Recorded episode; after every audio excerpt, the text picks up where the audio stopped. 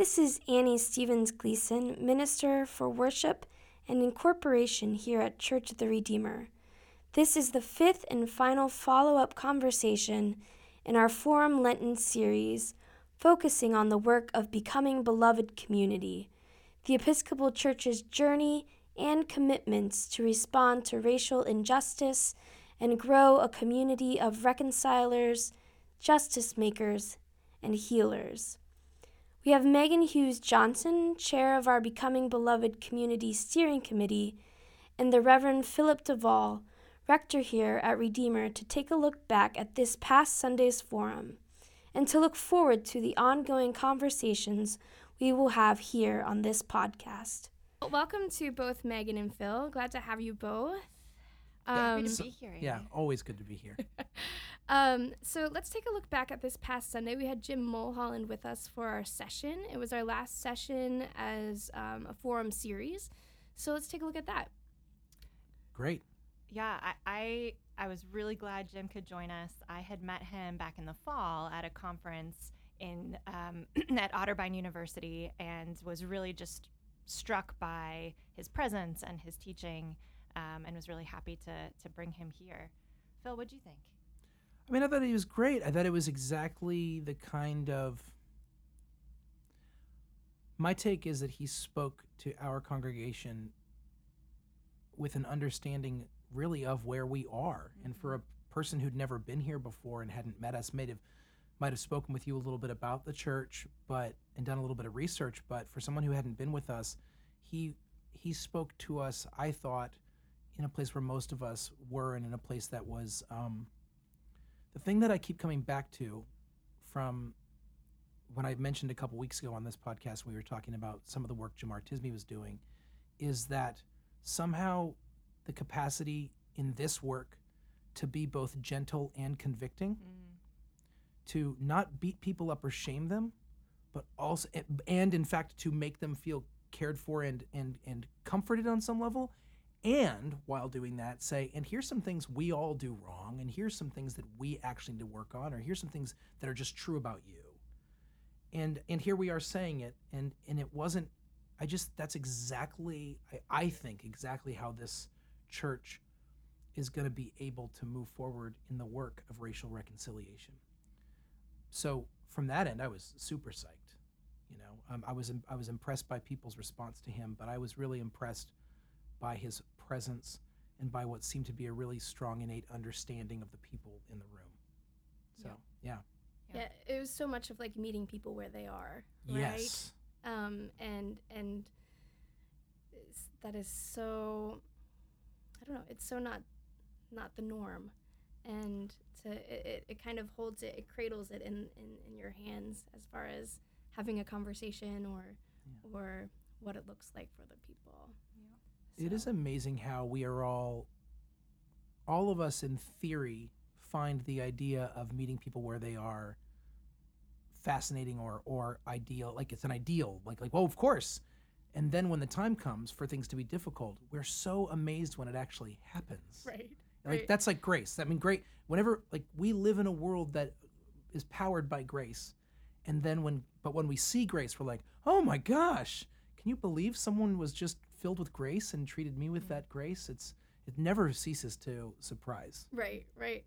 Um, Megan, why don't you could you t- tell a little bit of what what stood out to you and what what we want to share from this past Sunday? Yeah, I. In addition to what we we already said, I think Jim did a great job of sharing anecdotes from his own personal life that led him to the place where he is now of um, championing justice work and encouraging others to, to become anti-racist. Um, and so two stories that stick out to me, his, his journey began when through marriage, he became the father of his black daughter, Ella. And he spoke about um, little things that he started to notice. And he had three daughters, has three daughters from his previous marriage. And so he began by saying, you know, I thought this would be a piece of cake. I'd been a, a, a father to a daughter before. Um, I, I was ready for this. And then he realized little things like, when they would take walks through their neighborhood and Ella would be on her scooter a couple blocks ahead of he and his white wife and therefore out from under the umbrella of their whiteness, that neighbors would look at her, um, they wouldn't say hello, they would sort of stare at her.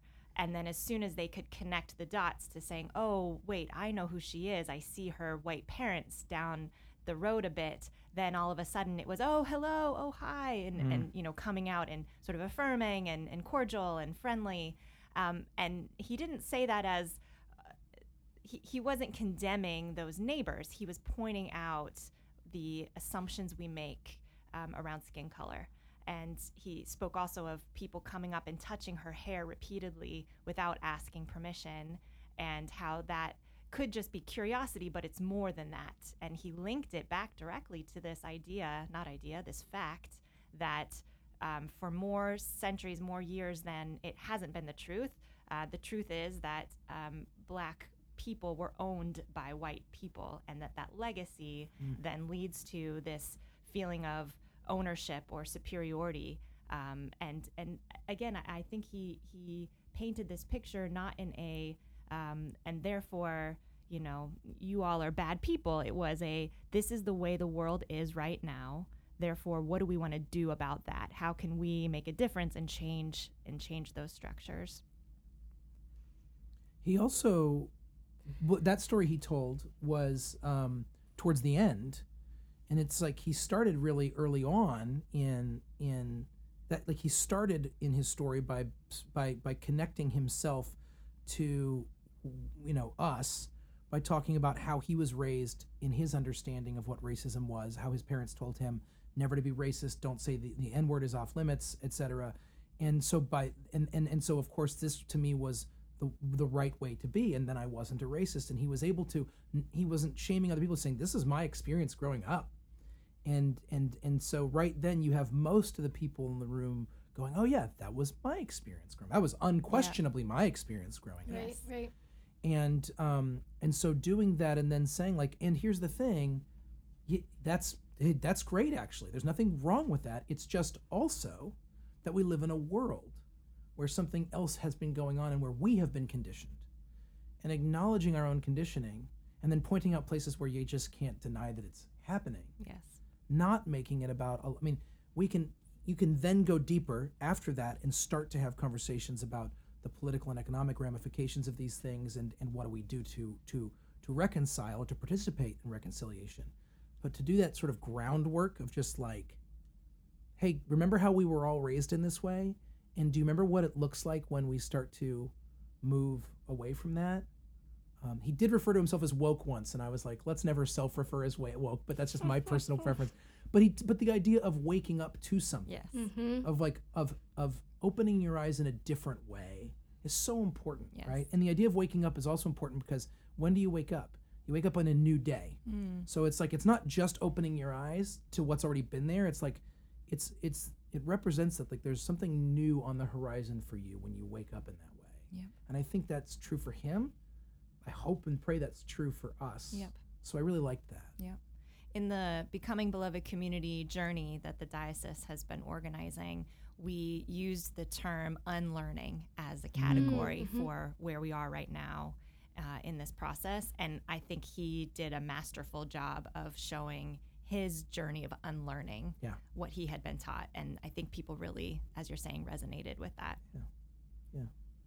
Was there anything else that from this past Sunday we'd like to share? I have been consistently impressed over the last few weeks with the responses in terms of during our presentations the the questions that are asked and then after the presentations the questions that continue to be asked it's I just I just love I love these people I love Redeemer so much but they keep reminding me why. Like sometimes you love somebody and then like you have to remind yourself, you know? oh gosh, I, no, no, I love them, I love them, I love them. Here, it's like every Sunday we do this hard work and then people remind us just day in and time in and time again, like, here's why, here's why we're, we love each other because we've, like, look what we're about. So I feel, I've have felt that extremely throughout this mm. process so far. And I know we're just at the beginning, but I have felt that extremely. Yeah, every Sunday I walk away with such gratitude that there's a space that people can ask questions. Mm. Yes. That there that we can hold the space for these questions to be asked Yeah. and for them to be comfortable to ask those questions. Mm. I mean, it's Yep. changes the whole the whole thing. It changes the whole thing. You're reminding me of a, a particular moment. Um, so Dorothy asked, uh, she framed her question after Jim had been talking about people coming up, white people, and touching Ella's hair, his daughter.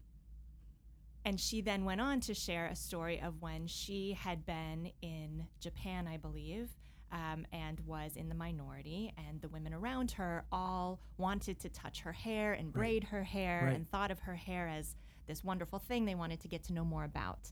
And so she shared that experience and then said, See, isn't it fine when we have this exchange based on interest or curiosity?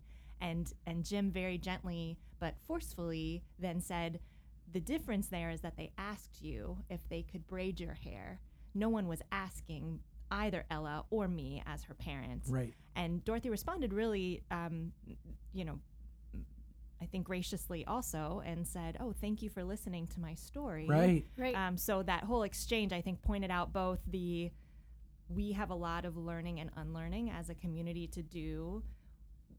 The space that we're beginning to do that in is this adult forum space that we created, and that Dorothy felt comfortable asking that question and then also sort of receiving that response. Yeah, I think the thing that touched me most with that is um, the context of America.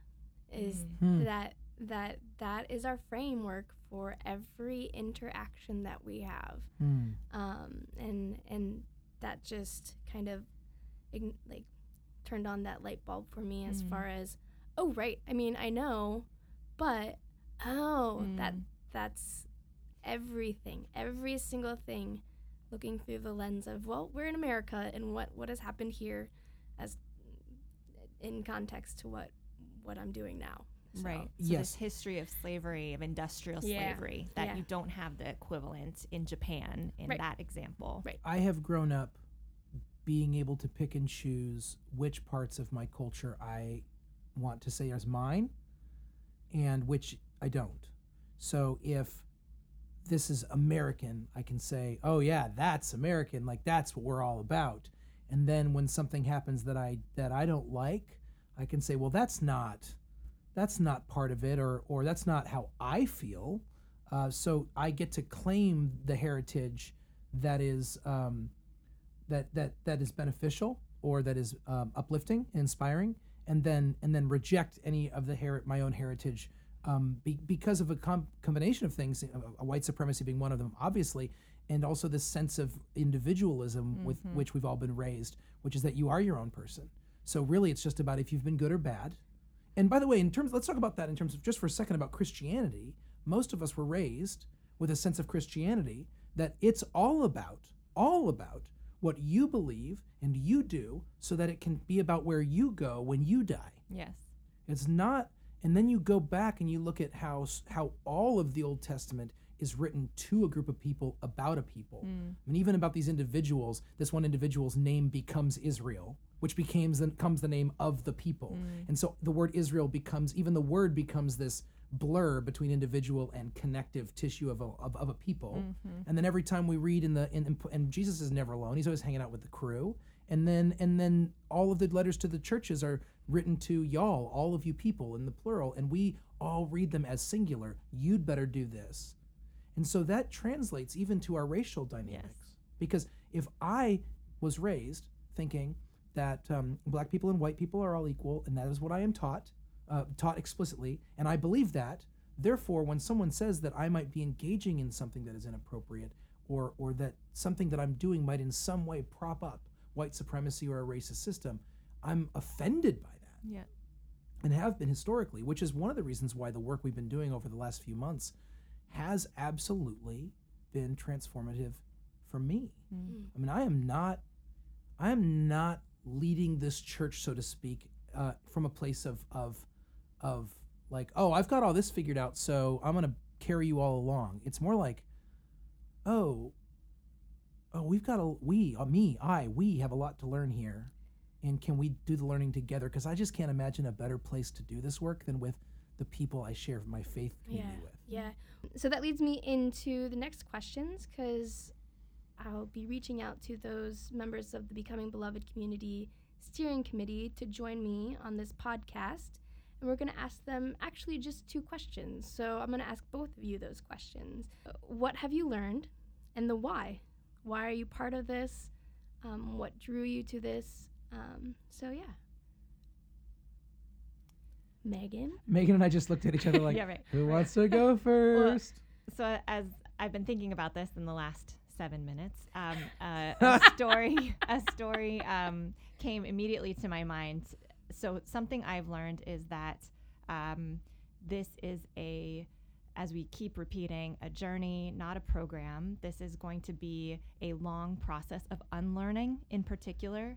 And I think we want to jump immediately to action, um, and we can find actions along the way, but part of becoming a true anti racist advocate is doing that process of unlearning, both through our own reflection and sort of self study, and also being in relationship with people of color um, so that we can join the work that's already begun. Um, so, in, in the spirit of uh, being transparent about the unlearning process, a few weeks ago, uh, so I am um, the social chair of my neighborhood association. So I organize events for my neighborhood.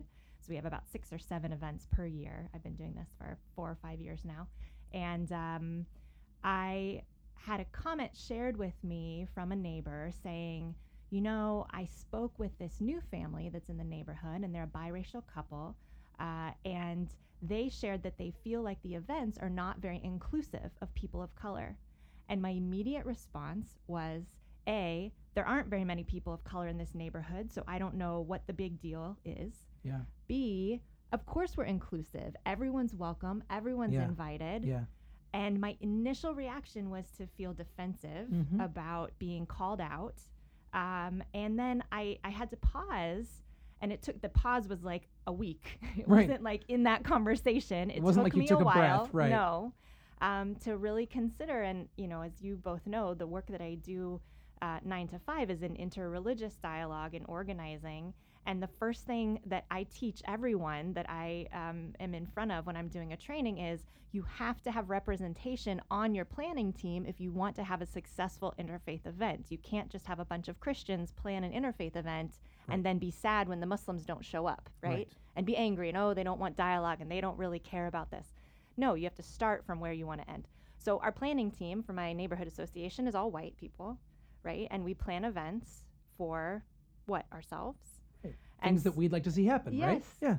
and and it's not as if a person of color has dramatically different needs from the neighborhood but you can't plan and, and expect to then bring in different perspectives and voices if you aren't inviting Mhm. that voice to the table at the outset so it was a it was a really concrete learning moment for me of thinking okay um, there's more work I need to do to think about how even in my own life I'm being more aware of racial dynamics in general the history and legacy um, of slavery as it continues to um, bear out inequities in our society um, and then begin to think about what are the, the changes that I can make in my own life and know that this will not be the first time I'm going to get defensive, right? Like or this the last. is yeah, You'll, yeah, it'll happen again. that's what I mean. This Yeah, is but not the yes. last But time. yes, but yes. And it wasn't the first time, and it No, won't be the yeah. last time. So this is going to be a continual learning process and unlearning process. Um, and and maybe I'll say one more thing. Um, earlier, the three of us were all expressing gratitude for how um, people are responding so constructively and and with authenticity and vulnerability.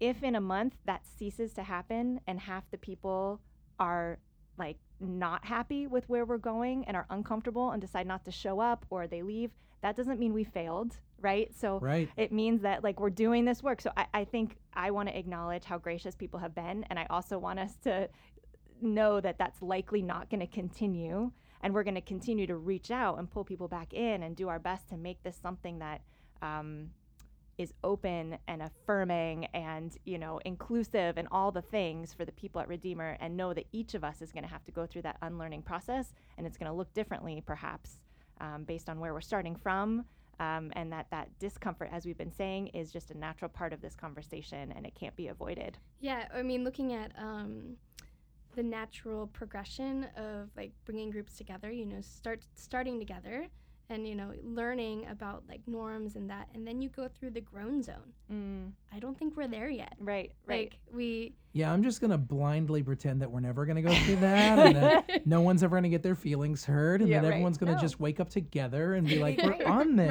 right right. That's the way I'd prefer to move forward, if that's okay with Right. everyone. Um, la la la. Um, is it? Do I tell? i think it's your turn Oh phil gosh. Okay. Yeah. So in term, so the the main idea is you're kind of wondering why we're d- like for me why I want to well do your this. yeah your question is actually probably um, a, a broader question than asking megan and or those that are on the steering committee but your perspective is needed so On on the why why of becoming beloved community and why. Okay. So and what you've learned so far. Okay. Two years ago, right after, shortly after we moved here, we were, uh, my daughter had her sixth birthday party, and uh, we couldn't find the email addresses for the different people at the in our in her class. So my because we're tremendously disorganized humans, and and we have three children and don't know how to uh, think straight. Um, but uh, so so my wife asked the kindergarten teacher, um, would it be all right if we um, dropped off invitations to the kids like at the class? And she said, sure, but if you're going to do that, you have to invite everyone in the class because there's no way we're putting little envelopes for some. And and she said, don't worry. The whole class never comes to anything. That's ridiculous. Like there's 22 of them. You're not going to have 22 kids. So cut to a couple weeks later when we had 22 kids. I think there was one kid that didn't show up, but the whole thing, all of the kids showed up. And we had this party at some, you know, bounce house type of place in Blue Ash, one of those, you know, just germ factories that Yeah. we all uh, experience. And um, and and of course they bounced around, and then it came time for the cake. So they got all the kids around the table, and to get and to have the cake. And I looked, I was on one end of the table, and I looked down, and I saw my daughter and her new friends in this new place, which was just the people that were in her class. It wasn't like she'd she'd said like, and these are these friends and these are these friends, but just these are my people. And sh- and I looked down that table, and there were there were there were literally children of of so many different kinds of, of race um, and and background present. There were there were African American kids. There were several biracial kids of different kinds of races. There was um, a Middle Eastern young girl. There was an Asian girl. There were white kids, and they were all around the table. And it and it and it. First of all, I mean, just it was beautiful. Just let's say that. I mean, it was beautiful. That was not at all my upbringing, and I was so excited to see it. And then I was immediately followed by this sort of crashing recognition that that's not what our church looks like. And my daughter's not going to go to a church that looks like ours looks like when she's an adult because we're raising her to live in a culture where the where this where, where racial integration and cultural integration is a norm. It's still intentional, it's still taking work. It's not like they're going to be the perfect generation. We all know that's a bunch of nonsense. But but the idea that we would grow up and share life together and class together and, and with, with people of different races for her is a is a she's, she, it's a given. And i thought oh wow I've, I've been brought here to, to to help in the leadership of this church. And and this is smacking me in the face that if 30 years from now or 20 years from now we are racially and culturally homogenous we will be dead. The spirit will leave because our children won't want this part of their life segregated when nothing else is. Now, I don't like process. You know, I don't want to. You know, you said let's skip right to the action. I was like, I completely know. disagree with that. I don't want to skip to the action. I want to skip right to the reconciliation. Mm. I, I am excited. mm, I'm not all that excited. It's it's hard, but no, I, I I am impassioned and convicted about us doing this work, because what I realized was, we can't get from here to there, without doing, real and honest, inventory, prayerful work, faithful leader like following Jesus into a reconciled reality that we can't just hope for an in, racially and culturally integrated church community, we have to build it. And building it will we have to and we have to start with what we are and what we have. Mm-hmm. To me, the power of what the Belo- Becoming Beloved Community initiative can be is it has the capacity to s- help us start with a, with a healthy self-examination and begin the practice of listening to others. The thing that I always think about when it comes to seeing someone else of a different color's hair and wanting to touch it, um, and I've 100% been the person who's wanted to do that. I can't remember if I've done it, but I've certainly wanted to. Is not just the ownership aspect; it's the it's the exoticism Mm-hmm. and, and on the we, we don't if we're not thinking of it as a negative the positive side is sort of a fetishistic exoticism of the other oh look at that and what i'm much and, and and we all are capable of that and it and hey thinking something is beautiful and exotic is certainly better than thinking it's um, disgusting and, and demonic but it's still not a full embracing of the humanity Mm-hmm. Still another. it's still other Yeah. Mhm. and everything I cannot read the New Testament anymore without recognizing the primacy of Christ's work breaking down the walls that separate us, tearing apart uh, those things, obliterating those things that that that create a culture in a world where we think about the other and and how it's dangerous to me. So that's the so to from my end, I'm doing this work. I mean, to sound like a cliche, you know, cliche dad, I'm doing it for my kids, Right. but I'm doing it because I really believe this is our this is ours. Like it's time. I believe the Holy Spirit has said, um, is saying all across the board to so many people of different religions and, and races and, and all across this country, but is also saying in particular to Church of the Redeemer right now, this is your work to do. It's yours. Now, the great thing about God is God will say, This is your work, and then God will also say, And I will be with you. So I want us to remember that we're not doing this work so that we can be godly or so that God will be pleased. We are doing this work so that we can be who we are meant to be, and God will never abandon us in that reality. What am I learning? One of the things, as I've already said, is the beauty and the faithfulness of the people that we that we share this work with. That is one of the things. Another thing on a very selfish level is, man, I am just learning.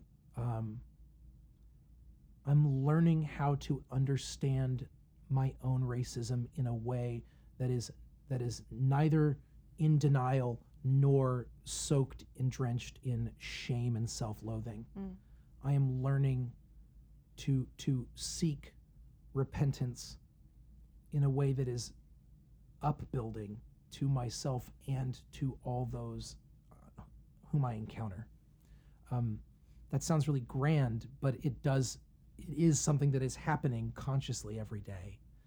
Um, so I'm. I'm scared of the work, and I believe in the work. On the first Sunday, Megan asked the question to people, you know, what are your hopes for doing this work, and what are your fears for doing this work? And then it- she told them they had to like ask a partner, and then like a good leader, she went over by in the in the corner and didn't have to ask that question of herself. so I walked over to her and said, you know, what are you scared of, and or what are you hopeful of, and what are you scared of? And she was hopeful for a transformation of the heart and a a, a, a, a, a true reconciled uh, uh, community, which is what I mean. You and I share that hope. I, th- I mean, it's where you and I are so. This is something I'm really excited to be on this journey with you as a partner in this. I, I just I, think, I hope everybody knows that, but it's true. But then our fear was also the same, which is I hope it. Well, what if it doesn't work? That's the the fear is really what if it doesn't work. If it does work, it will also be scary, but scary and so beautiful, and that's what I'm excited about. Can I share one like nerdy data point and you can decide? Yeah, yeah, completely. somewhere? No, I think that's yeah, that would be great. So, uh, Robert Putnam is a sociologist at Harvard, and he has done a lot of work on diversity in America. And he uh, has one set of his research is in the book American Grace that he co authored with David Campbell, where they look at religious diversity and identity across population centers in the US. Um, he also wrote Bowling Alone and um, uh, E Pluribus Unum, which are all great references to what does it look like for people from different backgrounds to live together in this country. And in some of his recent research, he found that in population centers that had more diversity, people living in close proximity to one another from different backgrounds, the levels of trust were lower, that there was an inverse correlation between diversity and trust. And the interesting note is that trust was not just for people who are different from me, but it was for people who are the same as me as well. In general, trust is lower when you have more diversity. So we often start our trainings with asking, who here thinks diversity is a good thing? And everyone raises their hand. And then you say, actually, diversity is a fact. It's neutral. It's just the fact of people of Hmm. different backgrounds living in proximity with one another. It's what we Mm, do mhm. about that diversity that matters. How do we engage it? So then in other research, they found that having relationships with people from different backgrounds that were built on a shared interest. So they play out this whole scenario of this one person is a beekeeper and he finds his beekeeper buddy at a conference and they get to know one another and they chat on the phone about their beekeeping best practices and whatnot and meet each other up at conferences and things. Then down the road, white male Christian finds out that his buddy Al is a Mormon. All of a sudden, his attitudes towards Mormonism are statistically have now grown, are much higher after having that one Mormon friend, and his attitudes towards every other minority religious tradition have also grown. Hmm. So it's having that one relationship with someone who's different from you can change how you think about the whole community. And this is just based on his statistical research. These are these themes that he's drawn out. So I think it's really important as we think about the diversity around us that we don't just stop there and say, wow, isn't this great? We live in this society where people come from these different backgrounds. But to know that you have to engage it, you have to get to know people, you have to understand what makes them tick, you have to find this common ground. And I'm really interested in how we can think about the beloved community journey as both building those relationships that are then going it's like cyclical going to inform the actions we take to be anti-racist white christians that then informs how we pursue and build authentic relationships with people of color and communities that then inform the actions we take et cetera and how it Yeah. sort of continues to be this cycle um, and uh, one more thought i i um, we have been explicitly talking to one another as white Christians because we are. um, Right. And I hope that changes. Yeah. So I, Yes, I, I think this yes. conversation has taken on a particular tone because there have not been um, people of color in Right. our space. And so we're talking directly to one another as white Christians, unlearning, unpacking the baggage we bring. And as we grow, and That has to change. that has to change That's right. whether it's people you know coming into redeemer or it's us inviting going where people are doing the work and inviting you know our community into where there are interracial partnerships around justice right now like those spaces exist we can go there we don't have to find them create them like they're happening it's our choice to join them um, so anyway I, I think the tenor of our conversation is going to shift as we move from being Completely. Yeah. us talking to ourselves to us being in partnership. yes. and I'm excited for us to get to that place. I, I, people have said to us, "Well, why don't you know? Why don't we have um, people of color on the steering committee, or why aren't there not? Why are there not more people of color, you know, involved in the conversation?" And part of it, it's hard to, it's hard to, you don't want to be rude about it, but it's, uh, you know, it's, well, we're starting with what we actually have, with who we actually are, and we don't want to take the the few people of color who are at our church and say, hey, you know, because you're a person of color, we'd like to draft you for this thing. And that's not appropriate either. That that's tokenism. So there is a little bit of like, and we both have heard repeatedly about the need for white people to do their homework, and not just expect people of color to teach them everything. And so we were in this phase of sort of like us kind of hunkering down and doing our homework but that is a phase it's a natural phase and the next and develop the next level of development will be learning how to invite other people in that we can learn from and, and to, to seek that out in a way that's healthy and, and loving Yeah, in, in some way, looking at it, um, it's telling the truth. It's we are people are um, unconsciously taking an inventory, looking at um, the, the parts of becoming beloved community. They're taking an inventory, seeing the people that are in the conversation currently, um, and recognizing that. And it's telling. Yeah. It's completely telling. And it's really important. It's one of the reasons why I tell people at this church how much I love them, how often I say it, is because when we're doing that actual work of inventory, it is scary. We are worried that if we tell the truth about ourselves, and not just people at this church, and go anywhere, if we tell the truth about ourselves, we will not be lovable. And they, we all need to hear all the time how loved and cared for we are while we are unpacking the difficult things and while we are being honest about this. So the reality is, yeah, this is scary and this is challenging, and you're finding things out about what you believed, and you are bothered and defensive and all of this. Oh, really? Oh, by the way, in the midst of all that, I love you.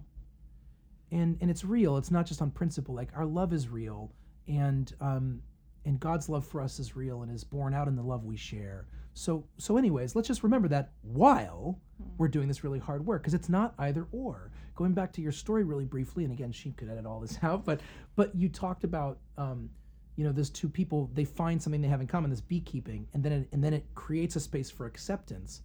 We have go back to that binary sort of way of thinking of like we have been taught sort of to think no no no, black people and white people aren't different which was a desire to recognize our commonalities, born out of a good desire to recognize our commonalities. But it speaks to this sort of binary way of thinking either we are totally different or no, we are not different at all.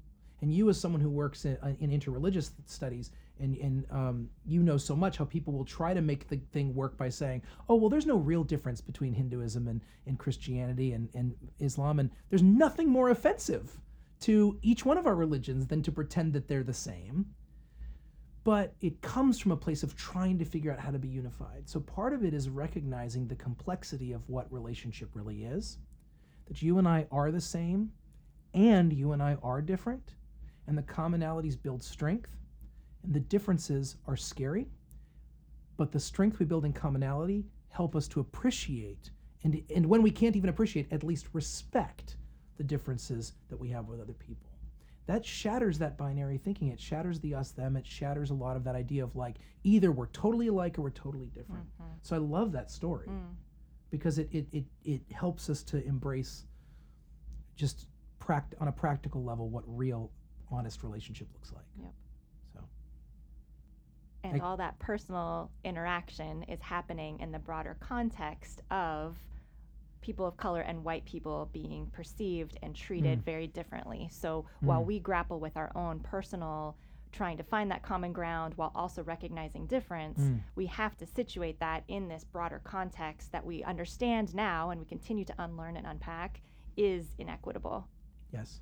And part of learning, being willing to learn from others, is being open to the possibility that the way we have seen the world work isn't the only way to see the world work. And and might only be a fraction of the picture of how the world is working right now. And that's and that takes humility. So yeah. This is so much fun. Can we talk about this for another seven hours? She- she's like- please, cut this She's like, this is gonna be three podcasts, but but it's such Yeah. like But we have it. next we have it. too. Yeah. that's good. yeah. Um, thank you both. Thanks, Annie. Thanks, Annie. Thanks, Megan. Thanks, Belle. Subscribe to this podcast to hear more conversations around becoming beloved community.